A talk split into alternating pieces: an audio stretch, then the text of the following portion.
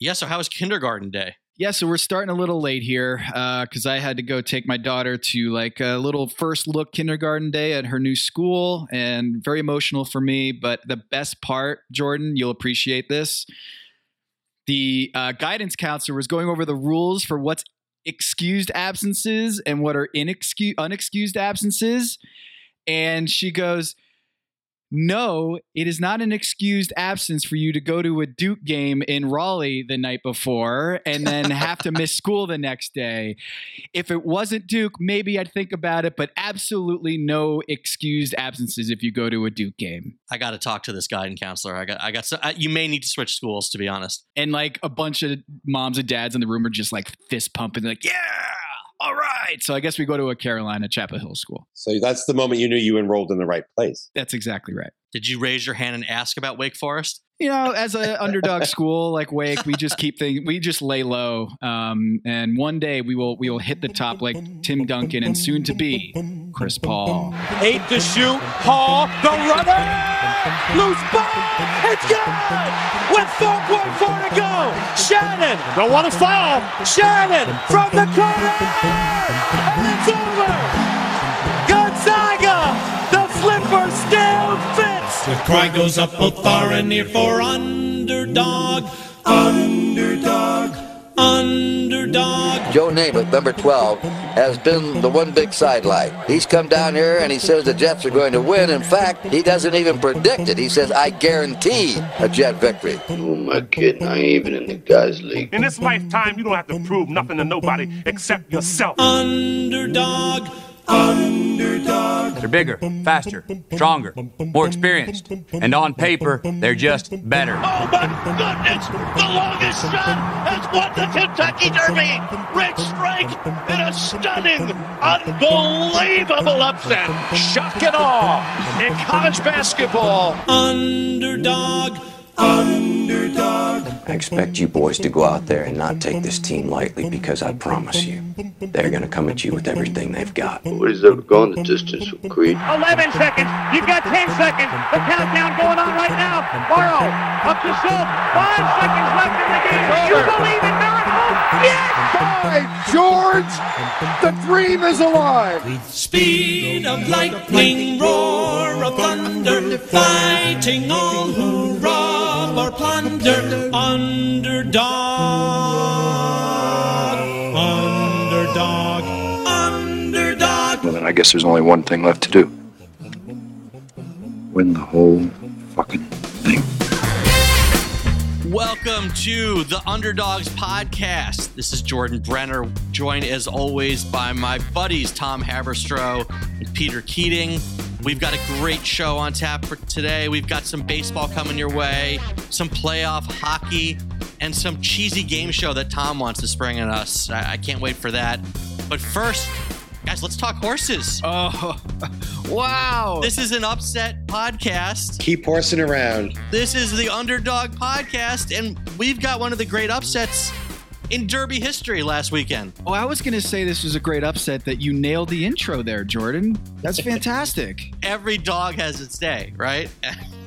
Just don't ask me to repeat it. That was a rich strike right there. Wow. Yeah, guys, like what a Derby day. That was amazing. I was watching uh, live at my Derby Day party that you all were invited to, including the listeners were invited. Oh.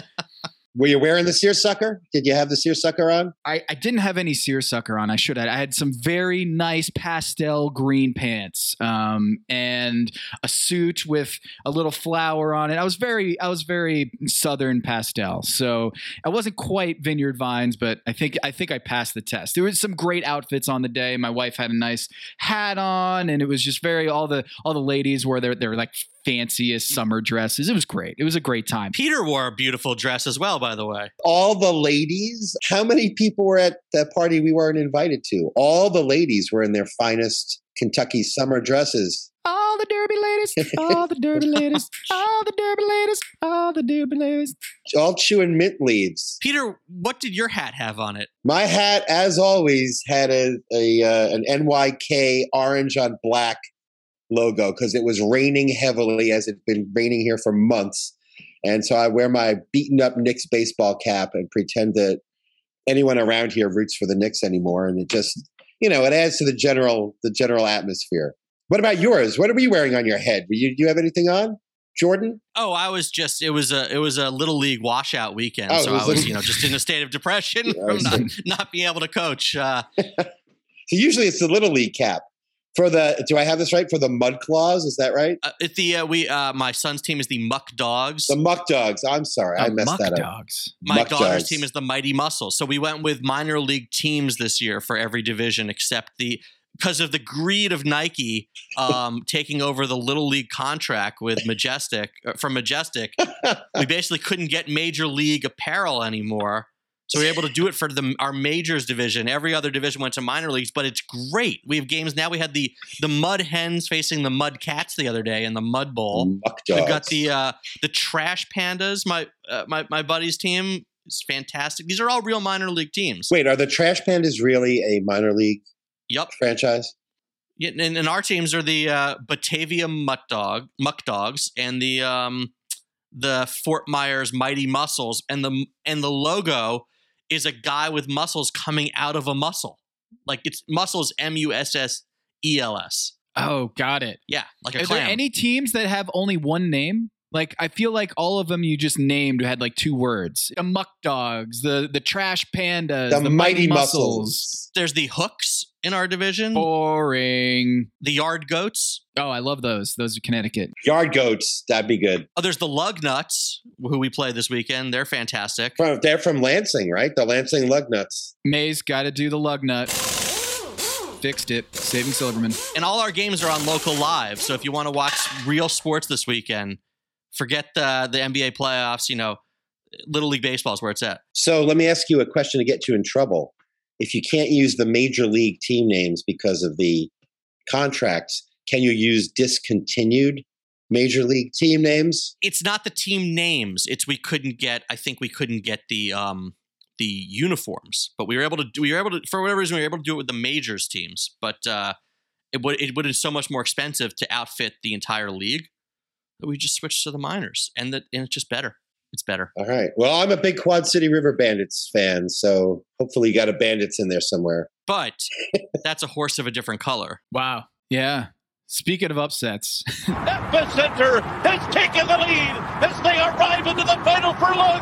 Zandon is coming after him. Epicenter and Zandon, these two, stride for stride. Simplification down the outside is next. They're coming down to the wire. Epicenter, Zandon, Rich Strike is coming up on the inside. Oh my goodness! The longest shot has won the Kentucky Derby. Rich Strike has done it in a stunning, unbelievable upset. The greatest thing about the, if you were watching the race on TV, um, was that it didn't occur to anybody, right? Even the call announcer, right?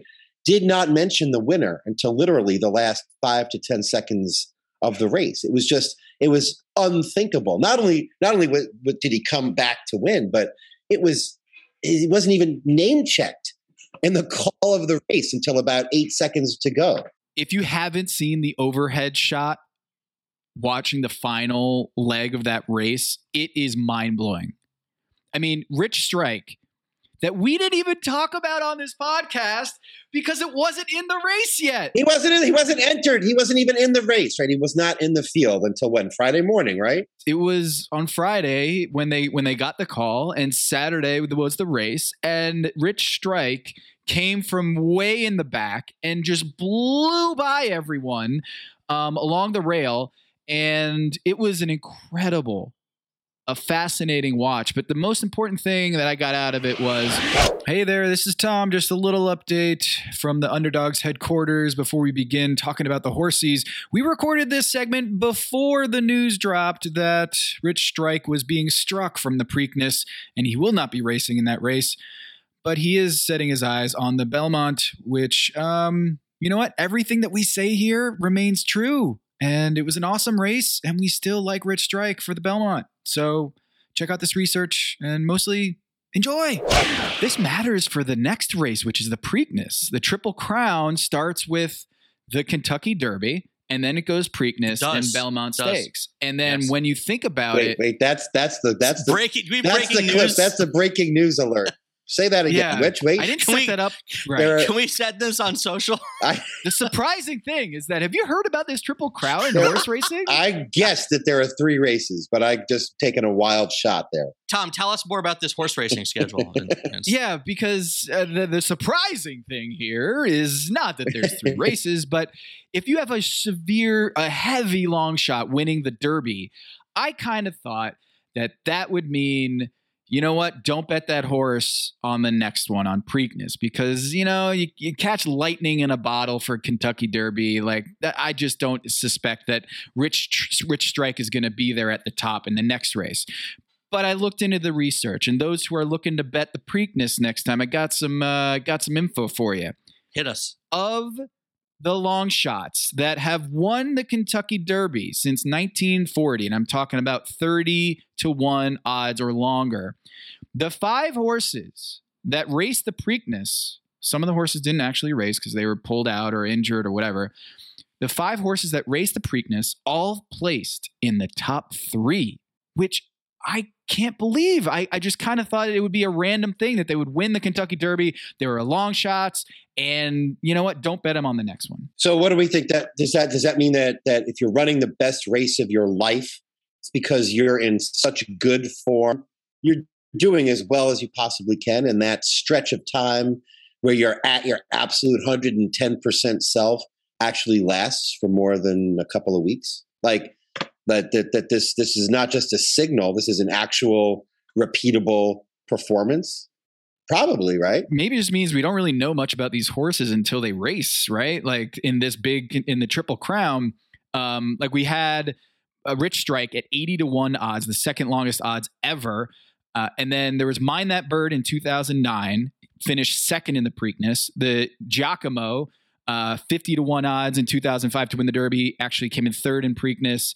Uh, Gallahadion, Gallahadion, Gallahadion in 1940 was 35 to 1 odds and went placed third in the Preakness. And then Charismatic in 1999 was 31 to 1 odds and then won the Derby and won the Preakness and then fell short in the Belmont, finished third in the Belmont. But the idea is hey, don't be afraid to say that Rich Strike is going to place in the, at least place um, in the next race, which is the Preakness. It's surprising. So is there value in that? Because Rich Strike's up to it's seven to one odds now. He's now one of the he's now one of the top three favorites, right? So that's the question, right? It's not like uh, odds makers like, well, it's a fluke, right? We're gonna keep him at, or we're gonna cut the odds in half and make him forty to one. Like he's there now. Yeah, and and I just kind of thought with his story, um, I, I, I mean, remember, I don't know if you guys caught this, but with Rich Strike, I'm falling in love at seven to one odds. I'm going to take it because the story is amazing of the of the trainer. Mhm. The trainer just a few years ago was basically out of the game because literally lightning struck his horse barn and killed 23 horses like if you can't root for that you can't root for any like that this guy and those poor horses of course but this whole story of rich strike coming in at the last moment coming in and blowing the doors off of everybody at the last moment. It was a great call. It was a great video. It's a great story. And at 7 to 1 odds i feel like i'm gonna i'm gonna bet rich strike again because it's a great story. And analytically they've seemed to do pretty well or at least finish in the top three so you can do all those like trifecta boxes those, exacta boxes to kind of uh, couch your odds or a little bit or play with the odds a little bit but i i'm surprised by that information that that the the horses that win as long shots heavy long shots it's a repeatable skill And I think you're onto something with the fact that he's also uh, he's also kind of from humble beginnings, right? I mean, the horse, not the not the trainer. I mean, it's not like this horse sold for a million dollars, and that there's probably reason to not. There's probably reason to to stay away from the horses with the richest and most famous and most expensive backgrounds because the value is probably everywhere else, right? yeah that's why you're listening to the underdogs podcast because you're you're looking for the value of the underdogs And so, yeah, you don't have to feel like you're just playing yesterday's news if you stay with Rich Strike, right? I mean, I think there is, there is. I mean, we should. I mean, the race is at somewhat different length, and if if, if the Derby had finished at a mile and three sixteenths, which is the length of the Preakness, then Epicenter would have won. And Epicenter is Epicenter now is the favorite, right? I mean, Epicenter still looks good, and you know, you know, you can't blame people for for betting on Epicenter, but it's not like you're just taking an outlandish flyer if you like the Rich Strike story and you're impressed with what he did at the Derby, because there's something there that has persisted. I mean, charismatic is, is is a great example, right? I mean, charismatic almost, not quite, pulled off a triple crown as a huge upset everywhere. Mm-hmm. Mm-hmm. That's 23 years ago. One little tidbit here. The opening quarter mile time of 21.78 seconds was the fastest ever recorded in Derby history, and every single horse that was in or near the Vanguard got cooked in the process. This is coming from Bloomberg. They were all dead tired in the stretch. To appreciate the toll of this wicked pace, just look at where the front runners finished compared to all of Rich Strike's slow footed pals, biding their time in the back. The first seven horses to hit the quarter mile mark finished 10th, 12th, 13th, 15th, 17th, 18th, and 20th. The last eight horses at the quarter mile point, including our new hero, Rich Strike, finished first, third, fourth, fifth, sixth, seventh, ninth, and 14th. So don't get too excited about what happens in the first quarter mile. It's all about how you finish, it's not about how you start. Which brings us to our next topic here baseball. Lots of craziness happening in baseball this right now. I am a Red Sox fan, and Jordan, you're very happy looking at the standings right now because the Red Sox are in the basement, and I kind of feel like they've got a lot of company here. They stink. What's going on there, Tom? They're really bad. Bullpen's terrible. Can't just be the bullpen, right? What's what's what's happening? Well, the Trevor Story experiment is not going very well. I was very nervous about him coming from Coors Field and uh, spending in making that investment into Story, and it hasn't gone well. But like, you know what? Misery loves company. And you're exactly right. Misery does love company. So right now, there are six teams on pace to lose 100 or more games. And honestly, that was I think it was at eight a couple days ago when we started talking about this, and I did the research. And between now and then, like a couple teams won a game to get over the magic, the 38% threshold. Don't you hate when that happens? Yeah. But I did go back and look since 2000, how many teams lost 100 games in a season. And what you'll find is, other than this outlier of 2002, where four teams lost 100 games, there was never a season where more than two teams lost 100 games until 2018. That's when three teams lost 100 games. Then in 2019, four teams lost 100 games. 2020, we had COVID, fine, throw it out. Last year, four teams lost 100 games, and now six are on pace to lose 100. So something is going on here. The bottom of baseball is worse than ever. There are multiple years since 2000 where no teams lost 100 games. So why are we seeing the bottom fall out even more? Why are the worst teams even worse than ever? Should point out that there's some teams losing well more than 100 games too. It's not that unusual for a team to lose 100 for any single franchise at some point to lose 100 or 101 games. But we've seen, I mean, Detroit came within a couple of, within one loss of tying the Mets all time record a few years ago, right? And there's teams kind of routinely losing 105 or 100. I mean, really, really bad teams now. And I think it's no secret. It's no secret why. It's because for a while, when there, there were kind of two games going on where smart, rich teams spent a load of money on young free agents, and smart, small market teams decided to build through the draft, but also lock up young talent, find young talent, lock it up, and could still compete. Um, well, I think what like and the, the, and the Rays are of course the classic example of that. Well, what's happened is is that analytics, I think, instead of being a cool way, ooh, big bad analytics coming in. No, no, no. Here's the problem. I, I mean, analytics used to be a really cool way for small market teams to stay in the hunt, right?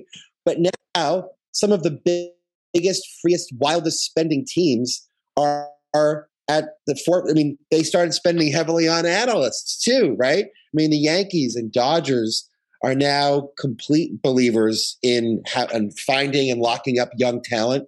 They've stopped spending money on free agents over 30. Basically, nobody signs free agents over 30 anymore. And everybody knows how to find talent. So the gap between teams' wealth is showing up again in the in the standings. Analytics used to level the playing field. Now it's just widening them because Brian Cashman, even though he actually the Yankees aren't the best example anymore. They are a little constrained, but but look but look at the look at the Dodgers. So Oakland and Houston and they're just throwing games away. What's Cincinnati doing? Well, wait, what about those small market Red Sox and Cubs and the Washington Nationals? Those are three of your six teams headed toward 100 losses. So sorry. Yeah, and if it gets bad enough, the Red Sox will spend what they need to, so they won't lose 115 games. Or are they just more aggressively? Well, the, actually, the Red Sox aren't doing it either. I mean, you, we talked about whether teams are more aggressively tanking, which is, by the way, an analytic pursuit. Well, I, I don't think the Red Sox are tanking. I think they're No, also they're the not. product of bad luck, and bullpen is a big part of that. Is their Pythagorean win loss record should be a whopping 13 and 17 start the parade we shouldn't be 11 and 19 we should be two games better than that. And also the chicago Gub- have been a little unlucky. Their their luck factor here they've they should be three games better in the standings. And look i'm not going to say bet bet the house on the Boston Red Sox, but I do think you know Chris Sale if he comes back and then they get a little bit luckier with the bullpen and some of these home runs that you've been covering, Peter, on this show. Um, somehow they're turning into these long flyouts. Their warning track power turned into home runs, and you know the Red Sox are back.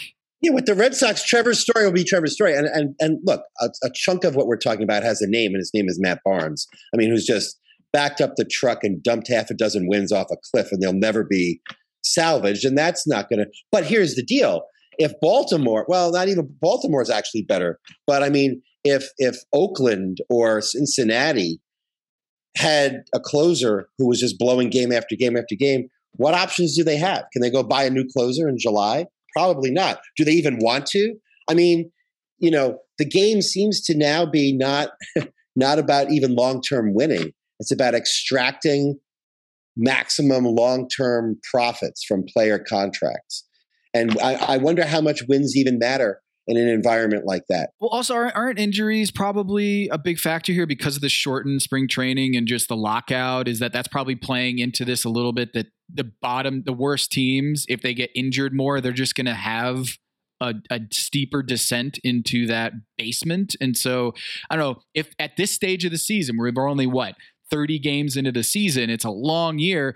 But if you're super healthy, and random variation would say some teams are going to be super healthy, some teams are going to be super injured, that that kind of separation would be random variation in the first, you know, whatever percentage of the season. So I, I kind of feel like this will move closer to the pack. And while there's six teams going to be on pace for 100, 100 um, losses this year, I think that's uh, I think I think it'll even out a little bit more as we see some more games and we go deeper into the summer. So the other question though is if there is something to these bad teams being truly this bad, is there any value if you're betting? And betting on baseball can be hard, but if you're betting, do we just keep hammering them until they show us otherwise? Keep betting against them? Keep betting against the Reds, keep betting against the Cubs, keep betting against the Nationals, the Tigers and so forth? Is there any value there? I think you have to take a look at their front office and what the long-term goal is of this season. If they're tanking, then absolutely. If you have if you have reason to believe that the organization is tanking, then yes, I think you should be um, you should be doing that. It got me a little concerned that like Hunter Greene, who's got a 105 mile an hour arm, um, throws throws incredible gas and then is called up to be a major league pitcher, and then immediately his arm starts falling off, and they're still throwing him out there um, or at least they were a couple weeks ago when he was on my fantasy team. and I decided to drop him because he, he his his velocity just went from like 105 to 98, and I was like, "Yep, that's not a good sign." So I think the fact that these these teams are going to be probably bringing up these minor league players and trying them out in the in the bigs, I think you I think I think you look at which teams are tanking and you bet against them. Yeah, unless there's some injury or a luck reason to think that they're going to come back. I think the the I think the Reds are. I don't think the Red Sox are tanking. Do, wait, don't do we need to go to back to our favorite site of man games lost? Determine just who's been most injured? We could. We could. I mean, I, I think that's a big part of it too, is is which teams are gonna have their their players come back. And for the Red Sox, who knows? No, I mean, look, the Yankees have been very, very healthy. For instance, right? Like their their their rotation is intact. Their starting lineup is intact. Um, they have not been hit by bad luck. Well, they were hit by bad luck for one week when the balls they were hitting really hard weren't dropping for hits or going over the wall. And during that one week, New York was gripped with this panic. I heard talk radio talking about if Aaron Judge had fewer than five RBIs by Mother's Day, what would it mean for the Yankees' postseason chances? Of course, he had five RBIs by the end of that week. So yeah, their their luck their luck turned pretty good pretty quick, right? And and by the way, I don't even know now where their over under stands, but the Yankees feel like a really good regular season bet because they're just doing everything right, and and the competition does seem weaker. What, I mean, what do you think? It's Yankee baseball, baby. We're back. Are you saddling up on Joey Gallo yet? No, I want Joey. I want. Oh, wait, remember, remember Jerome from Manhattan. I want Joey Gallo out of here. Is that too? is that too inside WFAN for our listeners? That guy was special. Yeah, but Joey Joey Gallo is a fine. He's terrible. Joey Gallo's a fine player. Oh God, fine, take him. I'll give him. uh, We'll we'll make a trade. I'll send him to the Mets. You can have him. Yeah. Give me a bag of balls. Are you sending him home to roost because Gallo in Spanish is rooster? Is it all poppycock?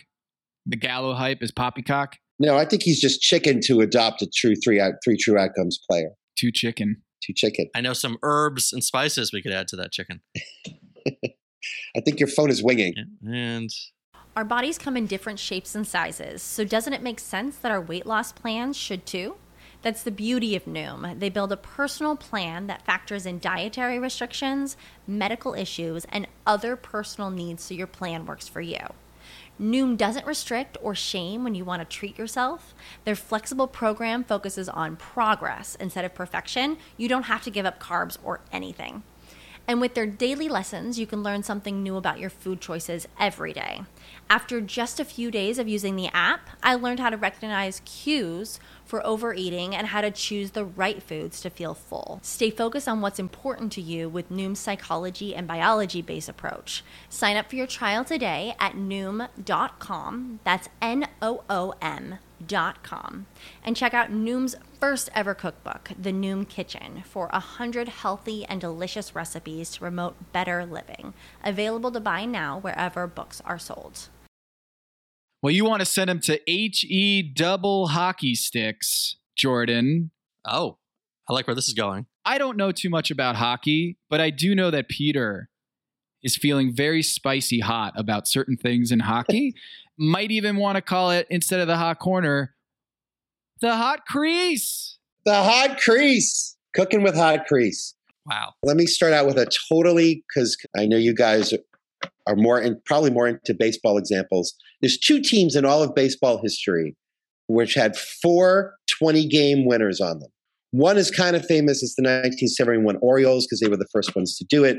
Jim Palmer, I think Mike Cuellar, Dobson, and who was the third guy? And, and, and McNally. And then the, the other team is one of those Braves teams where Smoltz and Glavine and uh, Max. were joined by Denny Neagle that one year. They all won. So those two teams have two things in common. One is they were great teams. Duh. The second thing is they lost the World Series because in the postseason, your frontline talent is what's supposed to matter. You want Johnson and Schilling in the World Series, right? You don't really care. Or Pedro and Schilling. Yeah, right, go on. Right, Yep. right, right. You don't really care what a team's fourth or fifth starters are, right? So Yeah. we're now I'm in. we're now hip, hip deep into the first round of the NHL playoffs. Bunch of game fives. The NHL playoffs are always characterized by a lot of chaos, low seeds coming out of nowhere, exciting, thrilling overtime games, craziness. There's the, the whole NHL playoffs is this week's agent of chaos. But the one thing that's supposed to matter is goaltending. Uh, every year, hot goalies win series. You can't always tell in advance who's going to be hot, but you could look at teams that have really great starting goalies and get a lot of games out of them as opposed to being in a rotation. Like, who's going to rely on the best goalie as opposed to having to make up for an inferior goalie? Should be one formula for hockey success. So explain that. Why why would why would that make such a big difference? Well, you got an 80 game season, right? Let's get let's say in the regular season, you got your great goalie in for 50 games and your backup goalie in for 30 games, right? So your regular season stats are a blend of those two guys. Well, you get to the postseason, all you're going to do is play your top guy. So all of hmm. a sudden, your stats look like, like that's not like a blend of his stats with the backup guy. I mean, that's just that was that was a working theory that I thought would have made sense. Does that make sense to you guys? It does. I have a follow up question. I feel like there's a great debate in basketball and in all sports about the hot hand. Is there quantifiable evidence of a hot goalie, and can you project hot goalies? So as far beyond as whether they're good looking or not, Mays says in the chat. Yes. yeah. As far as I can tell, the answer is yes. Wow. Yes to your first question, but very unfortunately, no to the second question. Year after year, there are goalies whose postseason performance is way above what you'd expect and who carry their teams to series wins. Um, I'm thinking like maybe Jonathan Quick for the LA Kings 10 years ago. There's tons of other examples of. The problem is, is though, much like goalies on a year to year basis, you can't tell ahead of time who's going to leap forward like that. So as far as I can tell, still the best predictor of how a guy is going to do is how he how he's done in the regular season. You can't tell who's going to have the next 10 games of his life, unfortunately, because that would be great. Hot goalies win, you just can't tell who's going to get hot.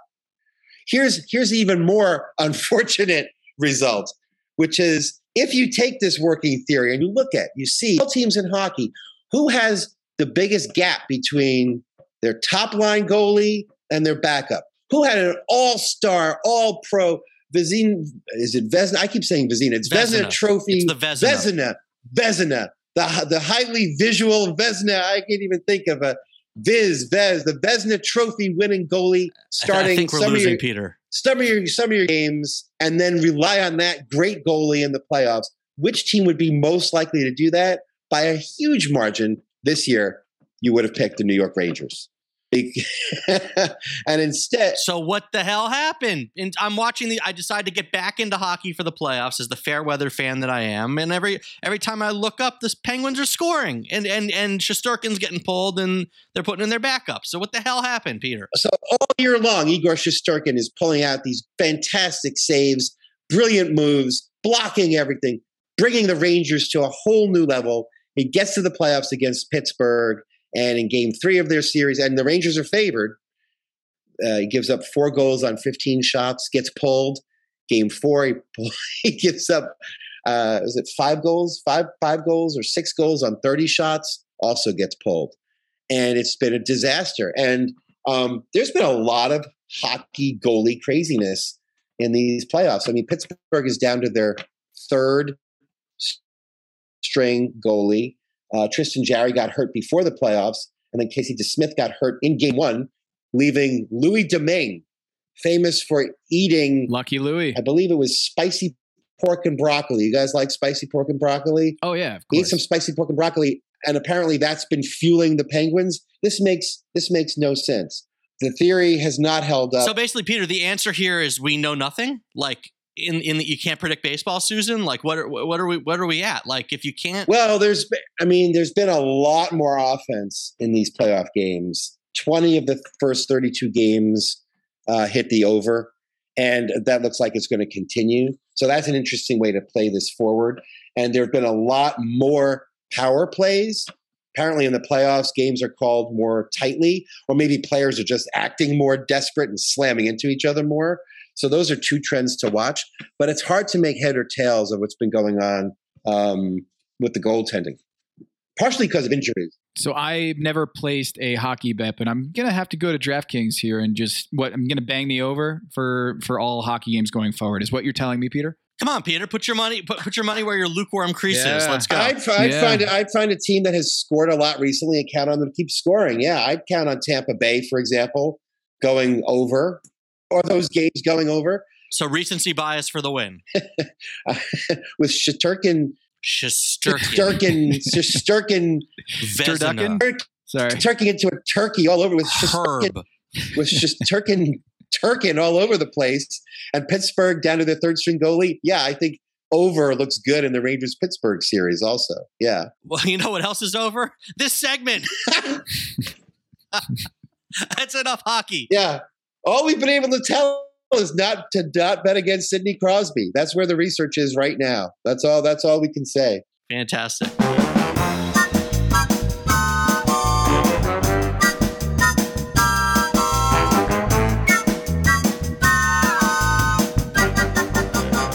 Oh, you hear that music? It is time.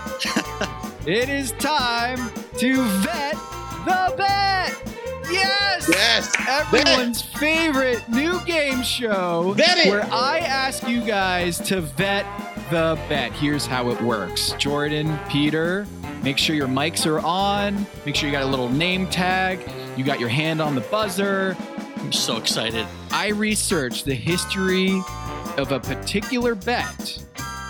I'm going to set the line or give you a multiple choice question and you have to make your pick, okay? You got to you got to actually put in submit your answer, okay?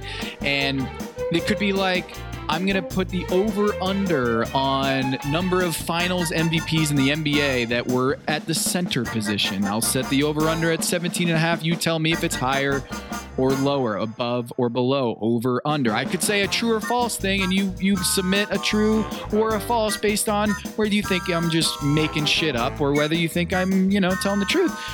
Okay. On this one, All right. it's an A, B, C, D, or E multiple choice question. Are you ready to vet the bet? I asked you a question. Are you ready? You have to say like, yeah. Oh yeah.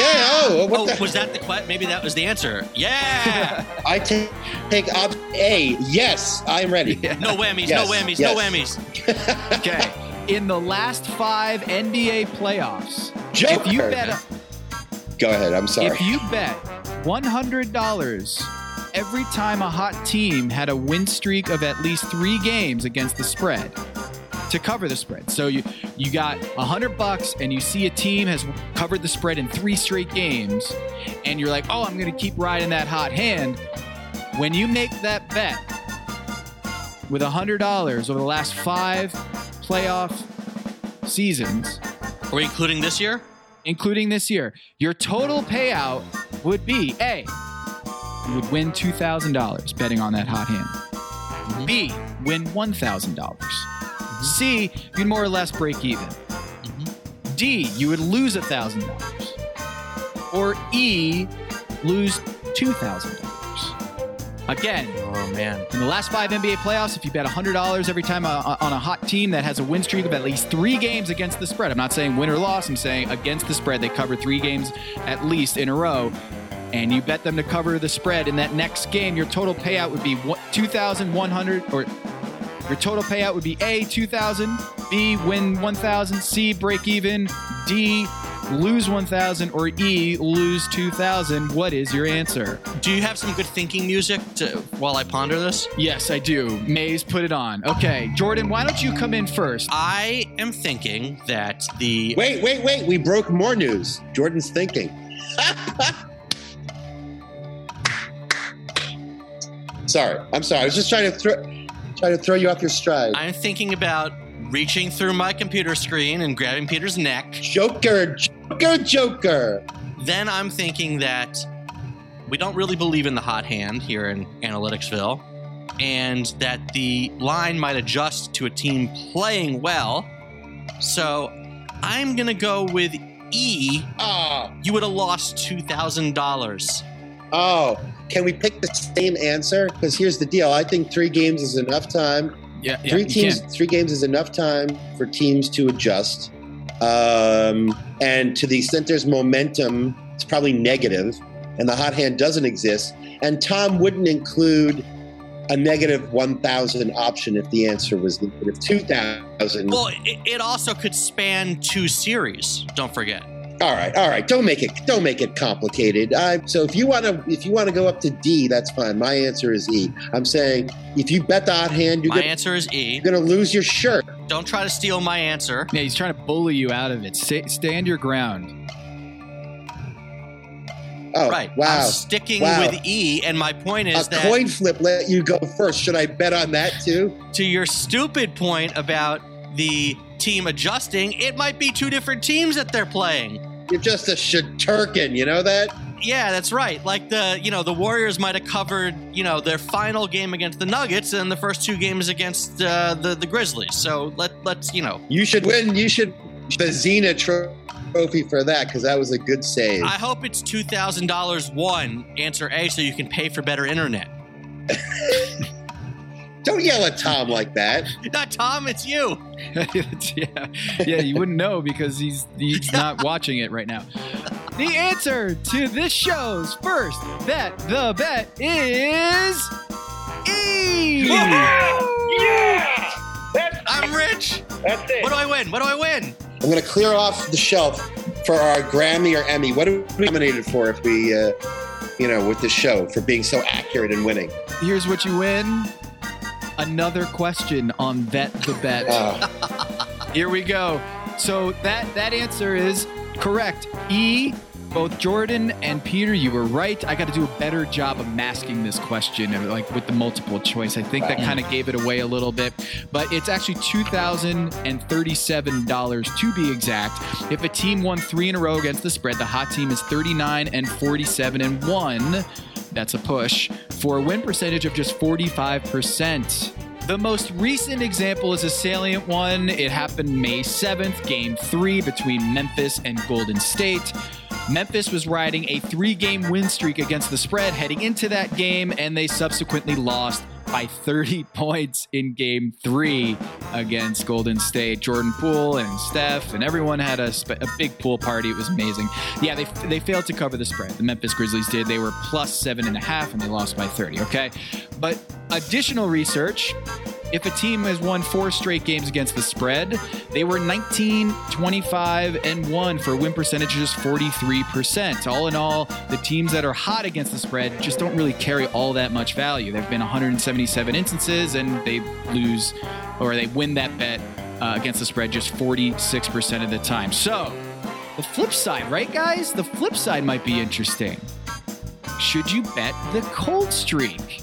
If hot streaks are not winning bets, then what about cold streaks in the playoffs? If a team fails to cover three straight games in a row or more, would you bet them to cover in the next game? So, in the last five NBA playoffs, wow, that's a good He's playing mind games with us too in the way he's phrasing this. Uh, yeah, I, I'm trying. I'm trying to figure out if my hesitancy to immediately say yes is like psychological. Like, do we just not to bet on losers, or or should the logic apply in reverse? Okay, here we go. Jordan, I know you got to get those wheels turning early. Okay? Right, right, right.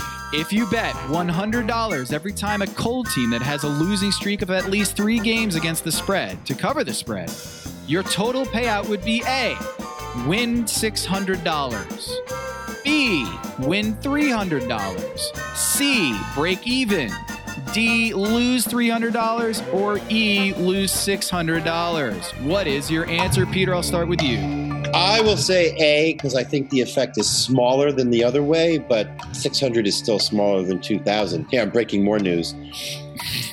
I will say A. I think there's probably probably better reasons to think a keep, team will keep failing to cover the spread than a team will keep beating the spread. But our boundary is smaller, so I'll say 600. I'll say A. I'll dare you to say anything else, Jordan. Why did he pick 600? It's a weird number. It is. Does that Is make you think? Does that make you think the real answer is 300 and he just like doubled it to give us Doubled more it? Or- chances? Maybe. Or did he Mm. just pick random numbers and it's even? Yeah. When we have such a biased host, it's really going to be hard to Right. get good answers. Truly biased. Guess good answers to them. Yeah. It, look, it, if if the if the teams were playing each other only, it should be the reverse, right? Yes. If every time you had a game, one team was super hot and one team was super cold, it would more or less be minus 2,000.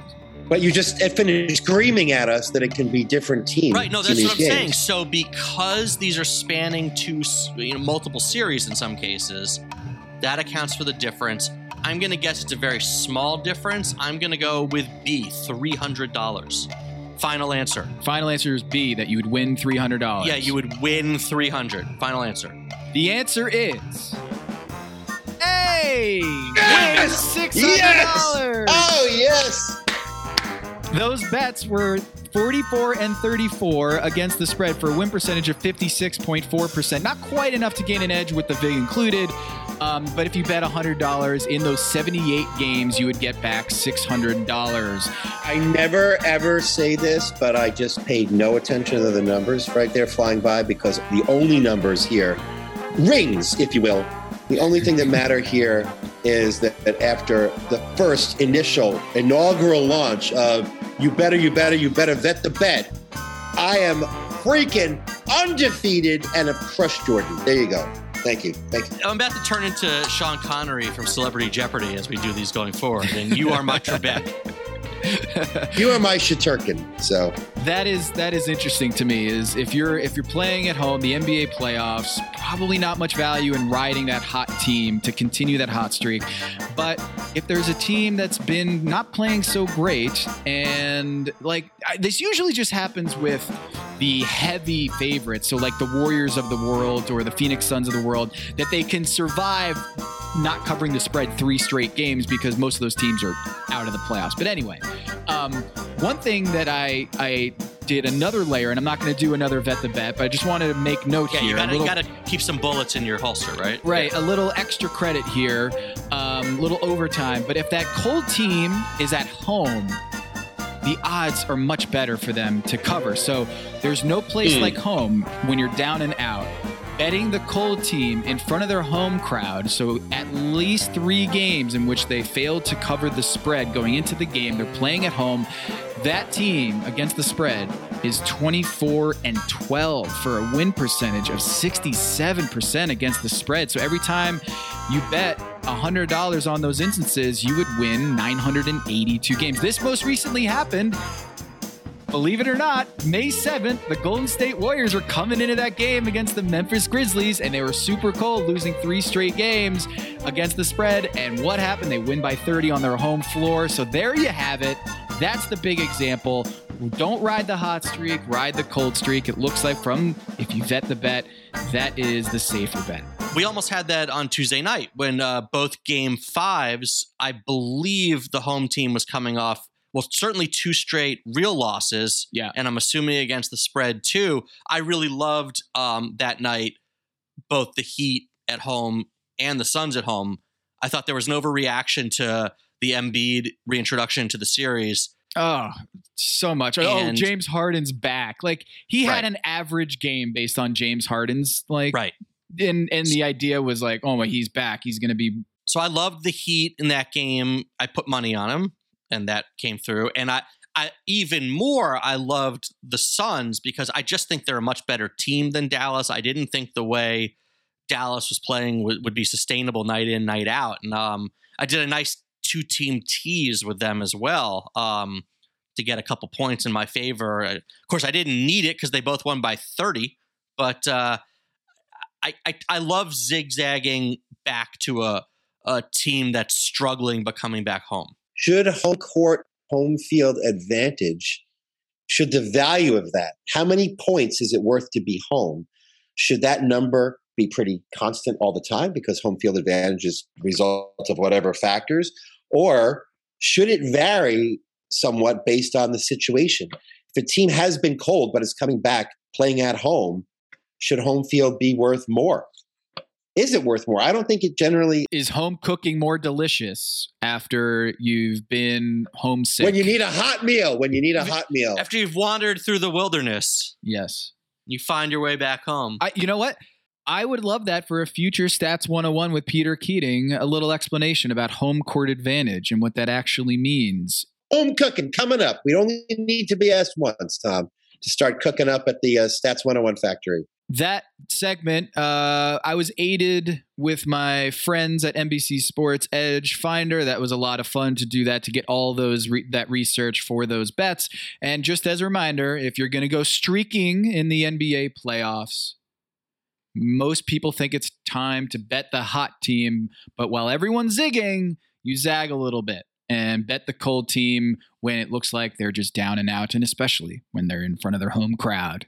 Well, I, for one, would not like to see Peter streaking when it's cold. But that does it for another episode of the Underdogs podcast. As always, you can find us on Twitter at Tom Haberstroh, at Peter Keating NJ, as Tom likes to remind you, that's not Michael Jordan, that's New Jersey. I'm at Jordan Brenner. Until next time, we're going streaking.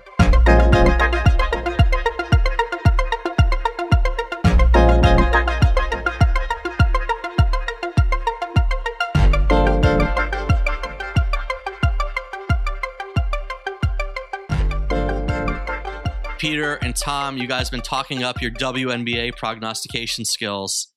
you got some futures you want to hit us with. So I, I'm excited to hear what you cooked up, and I'm always looking for more ways to make money. So help me out here. Yeah, because like, look, the the WNBA season has already started. So uh, if you want to get in your wagers in now on futures, who's going to win the title? I've got a great one here. Um, when I actually did this this research on this team, it, I had on the board at DraftKings plus eighteen hundred, but they won and now they're at plus 1000 the washington mystics so far so good. A 3 and 0 start. They're load managing uh, elena delle donne and we you know she came back from uh, back surgery on opening night and she played very well but as we know on this show, the agent of chaos is injury, and I think there's a lot of value there for the uh, Washington Mystics because they won MVP. She won MVP in 2019, and of course, uh, they won the title there in 2019. I suspect that there is tons of value there on the Mystics if they can continue to load manage her and manage that back injury. They are 29 and 7 since uh, 2019 with her in uniform and just 21 and 34 with her out of uniform on the bench.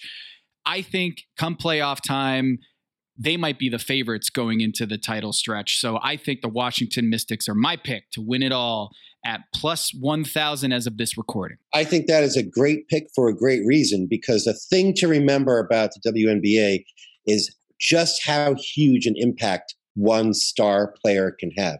You often see a rookie come into the league, Brittney Griner, Maya, Maya Moore, uh, Breanna Stewart, and just change a whole team's fortunes just having one star rookie. Um, if you look at the number of win shares that the leading players generate in the WNBA as a percentage of the whole schedule, I mean, you'll see the top players in WNBA posting seven, eight, or nine win share seasons in a 34 game schedule. That's basically the, the impact of LeBron or Michael Jordan in a pretty typical Michael Jordan or LeBron season. I mean, the WNBA MVP level players are hugely um, have a huge effect on their teams. So I love the idea of picking somebody who's coming back from injury. I think Washington's a fine pick. I'll give you an even longer shot based on a team with a whole batch of players coming back from injury. Yes, that's right. The New York Liberty. Yes, I believe the last I saw, they're at plus 2,800, but they're an outstanding launch shot because they have the best New York since Walt Frazier, Sabrina Ionescu. That's right. She was injured the whole year she came out. High ankle sprain affected her for a year and a half. Team racked by various injuries, including COVID. I mean, they have AD Durr, who was the number two overall pick, the 2019 draft. She's still suffering. This is a little disturbing from what she calls brain fog and confusion, and she's not playing yet. But when she finally gets better, that's going to be a huge plus. They have the Defensive Player of the Year from 2019, Natasha Howard. They have uh, Sami Whitcomb starting now. She shoots 43% on threes. They have Stephanie Dolson, the center from last year's championship Sky team. And I think their fifth starter is Jocelyn Willoughby, who had a torn Achilles last year. So they have players that they are matching and mixing who are finally healthy around Ionescu. Ionescu's stats, you know, everyone knows, were staggering in college, right? At Oregon, she was the only player in NCAA history, male or female, to have 2,000 points, 1,000 assists, and 1,000 rebounds. And a lot of those stats have translated into the pro game, except for her three point shooting. Well, that's because she's been playing for a year and a half with ankle problems. Um, so in college, she shot over 40% from three. First game of the Liberty had where they destroyed the Connecticut Sun by two whole points. She shot three from six. I think she's going to just rocket it up, be the next huge star like everyone predicted just a year or two late, and that team's going to drastically improve. The New York Liberty carry the torch. Look, the plucky New York team, always the underdog. The torch is passed to a new underdog. Get it? The torch. It's the Liberty. Wow. The torch. Not since the days of, of Harry Gallatin and uh, yeah. Dick the Nick McGuire has New York basketball been this thrilling. The Vandeweghe, Vandeweghe dynasty began back with those 51 52 Knicks. But I, we don't need them in this conversation. We got a whole new generation of exciting women players here in the Big Apple. No more horsing around. It's time to get started on our next episode of The Underdogs. Put my money on the Liberty over the Rangers, I'll tell you that. I'm going to strike you. Yeah, seriously. Rich strikes. Just stirking yourself.